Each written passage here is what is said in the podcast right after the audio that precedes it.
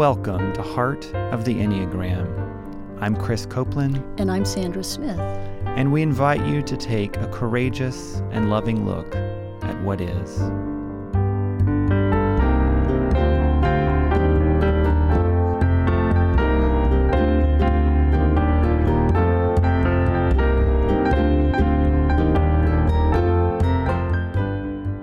In this episode, we explore the spiritual dimensions of Type 9.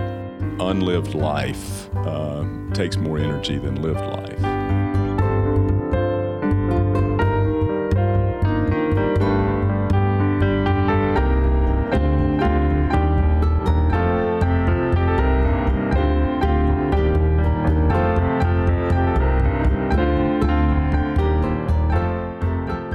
Well, okay, Sandra, here we go again. I'm so delighted about it. Hi, Chris. Hey there. Yeah, it, these podcasts have been fun uh, to engage with you. It's been great. Yeah, It's I've been- learned a lot. Absolutely. I'm excited that uh, we have Guy Sayles with us today as we learn some about the spiritual dimensions of Type 9. Yes, me too. So, as we begin, I want to invite our listeners to, uh, as we always do, to come to this time uh, opening all three of our brains for a greater capacity to be present to and to take in this information. So, I invite you to um, be grounded in presence and body. Open your heart and come with a curious mind.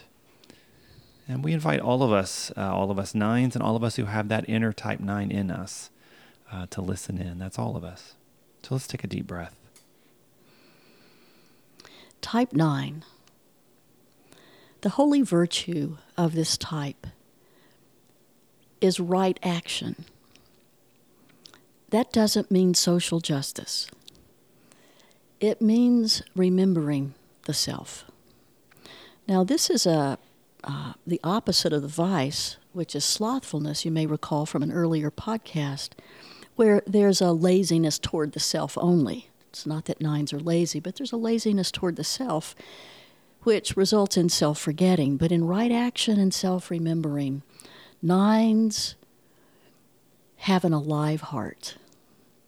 They show up, they claim themselves, and it's almost like this is the narrow gate or the entry point into the enlightened spiritual perspective of nine, which is holy love.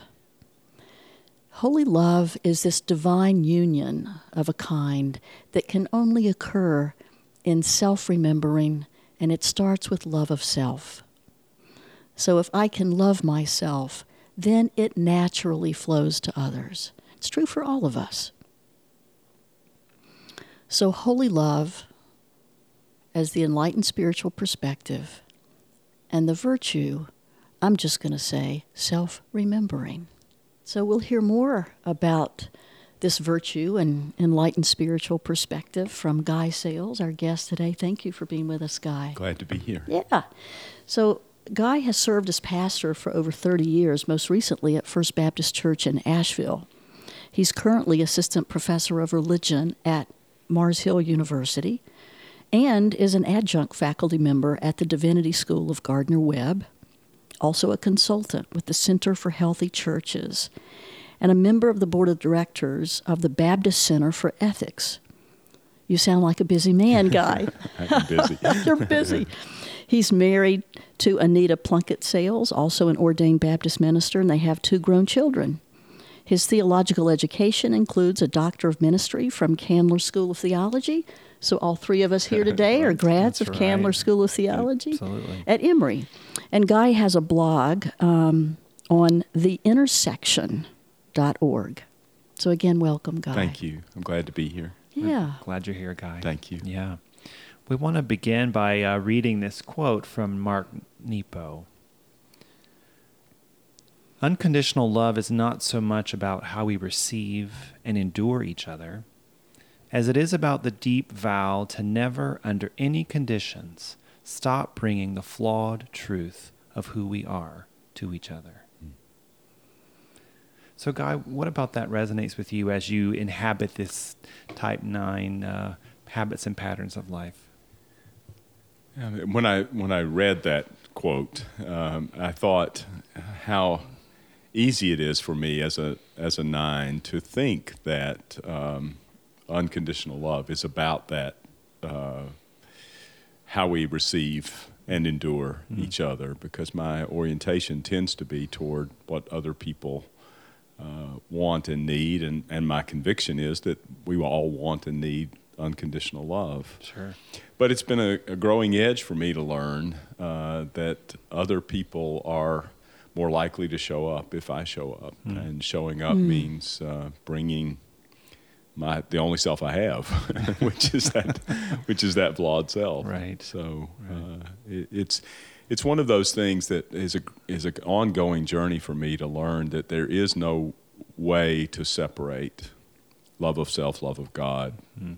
love of neighbor. I, I remember the first time I heard um, that Wayne Oates had said many of Jesus' commandments are indeed commandments, but they're also simply statements of fact. Mm-hmm. And so when Jesus said, You shall love others as you love yourself, that he was stay, saying something true, which is you can only love others as you love yourself, mm-hmm. and you will love others about the way, in about the same way that you love yourself. Mm-hmm. So, um, beautiful. Guy, what helps you? You talked about show up fully. What mm-hmm. helps you do that in that in that flawed self, or you know, what what helps you supports that? A couple things uh, occur to me kind of at the beginning, and and one is that I need time uh, to be quiet. Mm. Uh, to be still. Mm. Some of that has to do with my introverted nature, sure. but but some of it has to do with my realization that the only way I'm going to remember myself, to remember to bring myself, is if I take time to get back in touch with that self, to mm-hmm. listen mm-hmm. to that self, and to remember what it is I feel I'm called or summoned or invited to be about mm-hmm. in, in, the world. And that can only happen for me uh, with some silence to, mm. to remember. I've heard nine say that when they're with other people, that because their attention goes to others, mm-hmm. that it can be difficult to do that self remembering. So I hear you saying that, that pulling away helps you, supports it, that. It does help me with that. And, and sometimes what I do, not always, but sometimes what I find myself doing in those moments of quietness is sorting back through the interactions I've had mm-hmm. uh, with other people to sort of figure out wh- where was I mm. in, in that. Yeah. Uh, and was I present or not, right. fully present right. or not, or as fully present as we can be? Sure. Um, in that moment, how do you discern whether you're sort of numbed out or present? What tells you? you mean when in, I reflect on interactions? Mo- in the moment, yeah, yeah, In the moment. Yeah. Uh, um, a couple things again. One is I, it, it's an odd sense of, well, it was odd until I learned about this type, uh, an odd sense of uh, disembodiment. Mm. You know mm. that that um, my mind might be there, even my intuition might be there, but part of me has left the room. Mm. Um, and and then there's also uh, if I'm swallowing what I actually think, mm-hmm. uh, if I'm not bringing what I have to bring to a conversation because I don't want the conflict or disagreement or uh, just tension. Mm-hmm. Uh, then that's a sign that I haven't shown up fully. Mm-hmm. Mm-hmm. Would you say that your energy rises when you show up? Do you have more energy? Have you noticed that? Well, now that you ask me, yes, I do mm-hmm. have more mm-hmm. energy uh, when I when I show up. Uh, otherwise, uh, otherwise, there's a tendency to be um, the wrong kind of still. Ooh. Yeah. Yeah. yeah. Say more about that. The wrong kind of still. Well, it, it, it's partly that that silencing my own voice, uh, mm-hmm. uh, but it's also partly the kind of, at least for me, the disengagement that I signal by you know uh, making myself smaller, mm-hmm. Mm-hmm. Uh, pulling back from people. Mm-hmm. I mean, literally, physically, mm-hmm. uh, pulling back from people as well as uh, emotionally, and maybe uh, finding a place to to be distant, not not completely disengaged from the conversation, but distant enough from it that I don't feel like I have to be at the center of it somehow, or that my ideas don't have to be at the center of it. You know, it takes it takes energy to swallow our thoughts. Mm-hmm. It takes energy to not show up. Yeah. To be small. Yeah. Yeah. Yeah. Yeah. It, I'm slow coming to the idea that unlived life uh, takes more energy than lived life.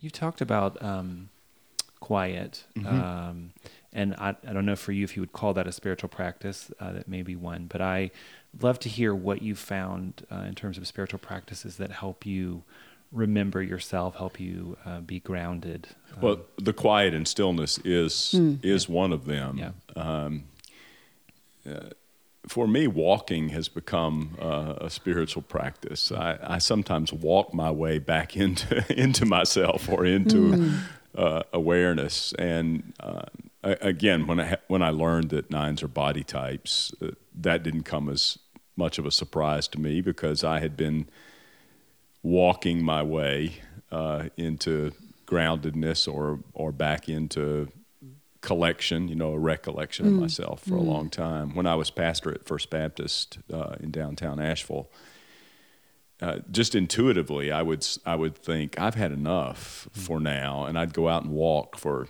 twenty or thirty minutes around downtown. It, it had the advantage of helping me learn about downtown and meet people downtown, but it was also a way to walk my way back into some sense of being centered and uh, I still do that, uh, either in town or in the woods or, Right. or wherever. And what is that when you walk yourself back? What does that do? How does that work? I don't know. You know. Yeah. Say more about that. Uh, I feel freer to think about what's going on with me uh, when I'm on the move and not likely to have other than a, a chance or periodic encounter with someone. Uh, and and there is something about sometimes um, if I'm partic- feeling particularly scattered or anxious or whatever, uh, I will time uh, a prayer of some kind to my steps or to my breath or both. Uh, sometimes the Jesus prayer, sometimes uh, something else that you know, a word or a phrase that has uh, resonance for me at that particular time. But I'll try to time those to my breath and to my steps and try to get those synced up somehow. And, and paying attention to that uh, brings me back into myself. That's lovely. We- We hear from a lot of nines that they almost have to be alone to get their boundaries Mm-hmm. back in place. So there's no leakage or merging Right. with Yeah. Mm-hmm. another agenda, and you come home to your own heart's desires. Right. So Right. this alone time and physical exercise Right. both seem to be pretty crucial for nines to clear the mind. Yeah, they are for me. That's for sure. Uh, both the the physical activity and the time of quiet. And of course, merging with others' agenda is self forgetting. So, Yeah. Yeah. Right. Yeah. Sandra, you mentioned the word uh, clearing the mind. It come, mm. the word that comes from me is clarity. Mm-hmm. And it's one of the, it's, it can be one of the challenges of, of nines and also one of the incredible gifts. Because mm. I've noticed when when nines come to clarity, it is full on clarity, mm. and then action comes. Is that have you found that to be true? Yeah, that's interesting that you describe it that way. I don't know that I have mm. described it that way, but I have I have often said of myself, it can take me forever. Feels like forever uh, to get to a place where I make a decision that sticks. Mm-hmm. But once I do, the change happens not automatically because I've been laboring over it all that time, but it gets implemented pretty quickly then at that point. You know, so getting to the place where I know this is what I need to do uh, takes a while sometimes, but when I do, uh, the action follows pretty quickly. So And we thanks can, for saying it Yeah, that way. sure, yeah. sure. yeah, and we can trust that. Mm-hmm. You know, as Chris said, boy, you have clarity when it's there. Yeah. We trust that. Yeah, yeah, And that's that virtue of, of, I think part of how I would describe that virtue of right action. Yeah. You know, that there's sort of n- coming to clarity and then, okay, I'm, Yeah. now I'm moving forward. It's Right. all- yep. right. Yeah, yeah. That's that's. Um, th- I really do appreciate your n- naming it that way because I've had that experience often. Um, You, you talk about the quiet and still as a way of coming home to self. And I know that often for body types, eights, nines, and ones, the, the via negativa or the emptying Mm-hmm. is really helpful. I don't know if that's been a part of your practice, but to allow breath and felt sense Mm-hmm. so that you really naturally land so fully in your body. Mm-hmm. Um, do you find that, that that's helpful?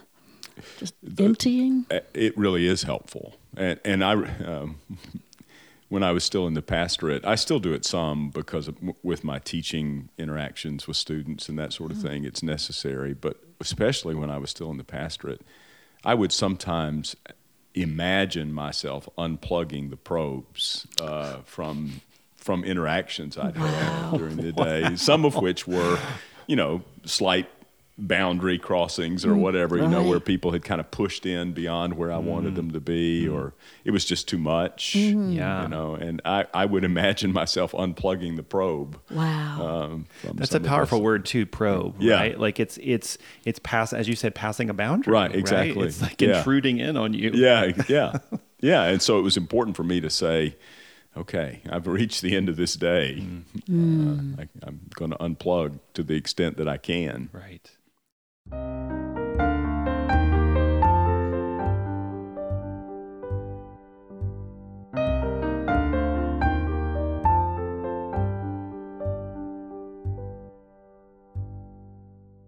Guy, what about uh, you know you've been in ministry for a long time Right. and and preach and think and read about God or the Right. divine. Um, what are some healing images of the divine that have been uh, uh, supportive and, and nurturing for you, or challenging perhaps Ri- even? Yeah.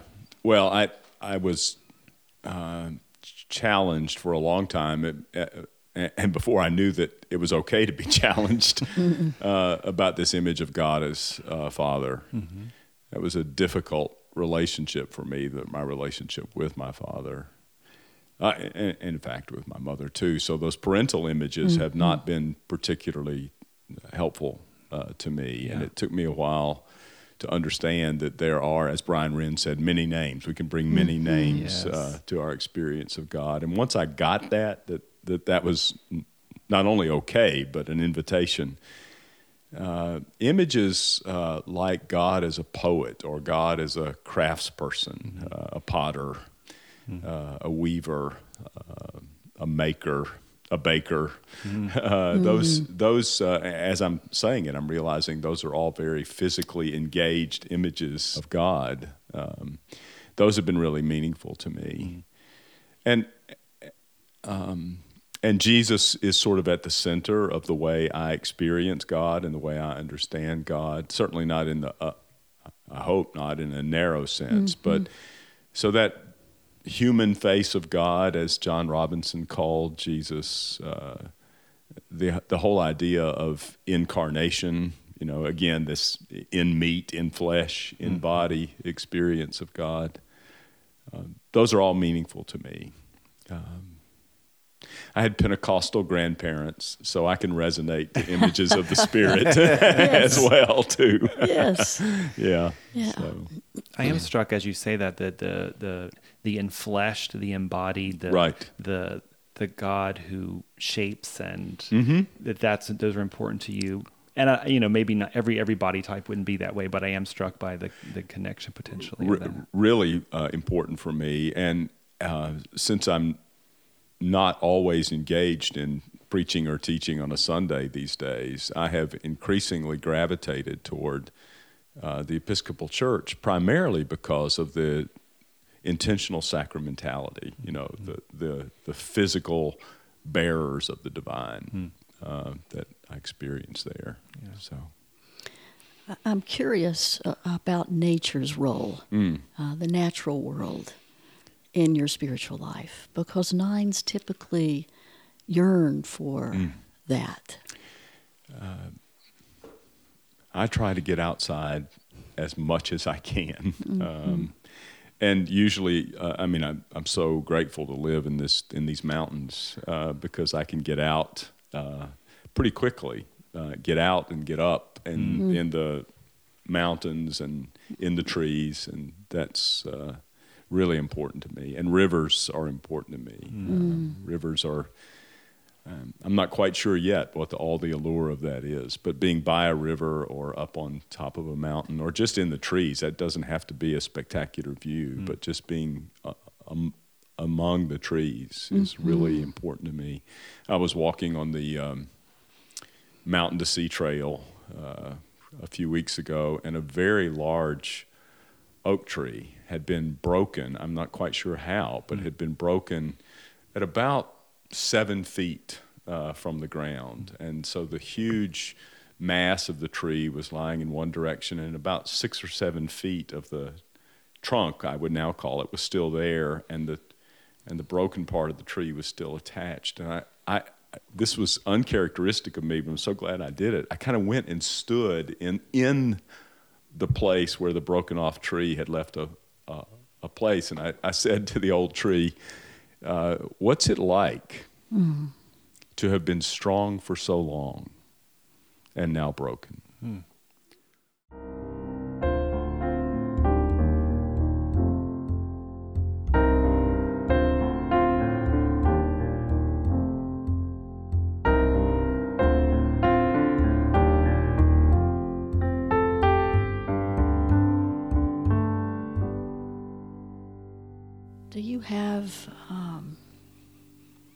a particular invitation to grow spiritually at this point? What a great question, Sandra. Um, for well, this is this is growing spiritually and vocationally, sort of mixed in together. I don't know that I can tease them out, but for a long time, I've uh, felt this yearning to write, uh, and, and to write uh, sort of not for hire, not not according to specification. You know, not because there's a sermon to preach or someone has asked me to write a, a lesson or an article or something, but to write out of my own voice, and that's been the challenge: is to ask, what, well, what is my voice? Right. as opposed to the voice that has accommodated itself not not in a a craven way, but accommodated itself to the needs of those who are going to read and hear. Uh, what would it be like simply to write m- my life, my my voice? Uh, so that feels like both a vocational invitation and a spiritual invitation because it requires this continual getting beneath. I mean, I'm so practiced at at saying what people need. Right. Um, but the, the deeper question for me now is what is it I need to say? Uh, quite apart from who, who may or may not ever read it or hear it or Right. care about it or agree with it or find it difficult or, you know, all those outward oriented questions. Yeah, you you shifted as you said that the language of not what do people need to hear, Right, but what do I need to say? Yeah. and it comes back to, to self. right, and right. that's the growth of the nine, right? Is Right. saying what's important to me. Who am I? Right. Yeah. Yeah. and that that's the challenge for me right Yeah. now. I, I feel this challenge, in, in particular, in that in that place. Mm-hmm. It, it's like you're riding and walking Mm. your way toward love. Oh, that's a beautiful way to put it, Sandra. I, I agree. I think that's right. Yeah. Yeah. And, and I think that that love of self, that remembering self, um, is the deep uh, challenge of thinking my voice, my voice, has anything to contribute. You know that Yeah. that there could be something worthy, just on its own, quite apart from what other people need. And, and what if that's what they need more than what I thought they needed? You know, that, what if? what if? you know, uh, you've just in, in this community and many others, Guy. You know, you say people have yearned to hear a word from you, Mm, and you've you've spoken with such wisdom over the years. And I appreciate your honesty in speaking to what do I want to say. yeah. And there's a blind spot for type 9, which is both and, Mm, you know? Hmm. So what you want to say is probably what I want to hear. Yeah. Oh, thank you for that. That- Yeah. That, that makes sense. Yeah. And I, I think the the ori- where do I start is an important question. Mm-hmm. That what you're saying, Sandra, is if I start with what do I need to say, trusting Right. that it's what people need to hear. Yeah. But not starting with what do people need to hear. Right. Yeah. Good point. Yeah. Yeah, that and that's the challenge, uh, Chris, is to start in a different place. Uh, because you know, when I describe it as I have preached or written with other people's needs in view, it's not like I've said things I don't believe, Right, of course. because of their need. Of course. Right. But I've started there, Right. you know, and and sort of backed in to to Sure. what I most want to say, or paced it in a way that I I don't want to have to pace it. Mm-hmm. Mm-hmm. You know, and pacing it's part of caring for a congregation. you know, So I'm in a different I'm in a different place now. It's almost like what are you ready to hear? Right. Yeah. Mm-hmm. Yeah. Yeah. Oh, that's good. You know, we read in the material and hear a lot from nines this this I would call it a dilemma of am I really worthy of unconditional love? It's a type that can easily offer a loving presence, Mm. but often has difficulty believing that they too are unconditionally loved. And yet, there it is. The enlightened spiritual perspective mm. is holy love, is mm. this unconditional love. Mm. It's almost like nines at the top of the Enneagram. When you all get it, we can all go, Hallelujah. Yes, You know, you- yes. There's a waking up of all of us, of course. You know, the Enneagram isn't flat, it's a hologram. And so when, when you get it, I get some light, and mm-hmm. vice versa. Mm-hmm. I'm, I'm remembering that it, it was three years ago this week on uh, Baptism of the Lord Sunday that I finished my work at First Baptist Church Asheville. And I intentionally chose that day because I had come to the understanding in the year before that that if if I were go, if I were going to be remembered for anything there for some, whatever length of time people's memories last, uh, I hoped it would be for this baptismal affirmation that I said over and over again, which is, You're a child of God. God takes great delight in you. And God is giving you everything you need to live the life God is calling you to live. And I realized, and I told the folks at First Baptist that day, I've been saying this over and over because it's what I need to hear. Yeah. Yeah. I'm, I'm telling you the news I need to hear, Mm. um, which is about that sort of you're lovable, you're, You're lovable. you're someone in whom God takes delight. Delight. Yeah, Mm-hmm. yeah. Which is like looping back to the Nepo quote, not just enduring. Right. Right. Yeah, yeah, Thank you. Yeah. Mhm. Yeah. It's been a gift to yeah. be with Thank you. you. It has been for me too. Thank you. Yeah. Yeah. I'd like to offer this prayer, uh, Guy, for you and for all of the the nines that we love out in the world. Um, so here, here we go. One who sees me and knows me. I thank you for giving me the gift of gentleness and a profound tranquility of heart. Help me to own my own deepest feelings without losing my inner peace and to appreciate my own importance without ever selling myself short. Show me the gift of true intimacy that comes when I risk showing up fully with others and when I'm present to any conflicts that arise. Give me the grace to not forget myself and to know beyond a doubt that I matter and that I'm loved unconditionally. Thank you. Beautiful. Oh, thank you, Chris. Mm-hmm. With heartfelt gratitude, I'm Sandra, And I'm Chris. and we invite you to take a courageous and loving look at what is. We want to thank all who've made this podcast a reality, including Wake Forest University School of Divinity for their financial and institutional support, for Sally Ann Morris, who composed our theme music, and for Toby Becker, who provided graphic design. Thanks to Eric Merle for his editing expertise, to Tom and Lynn Berner, who provided recording space, and to the Narrative Enneagram and our mentors, Helen Palmer and Dr. David Daniels, its founders.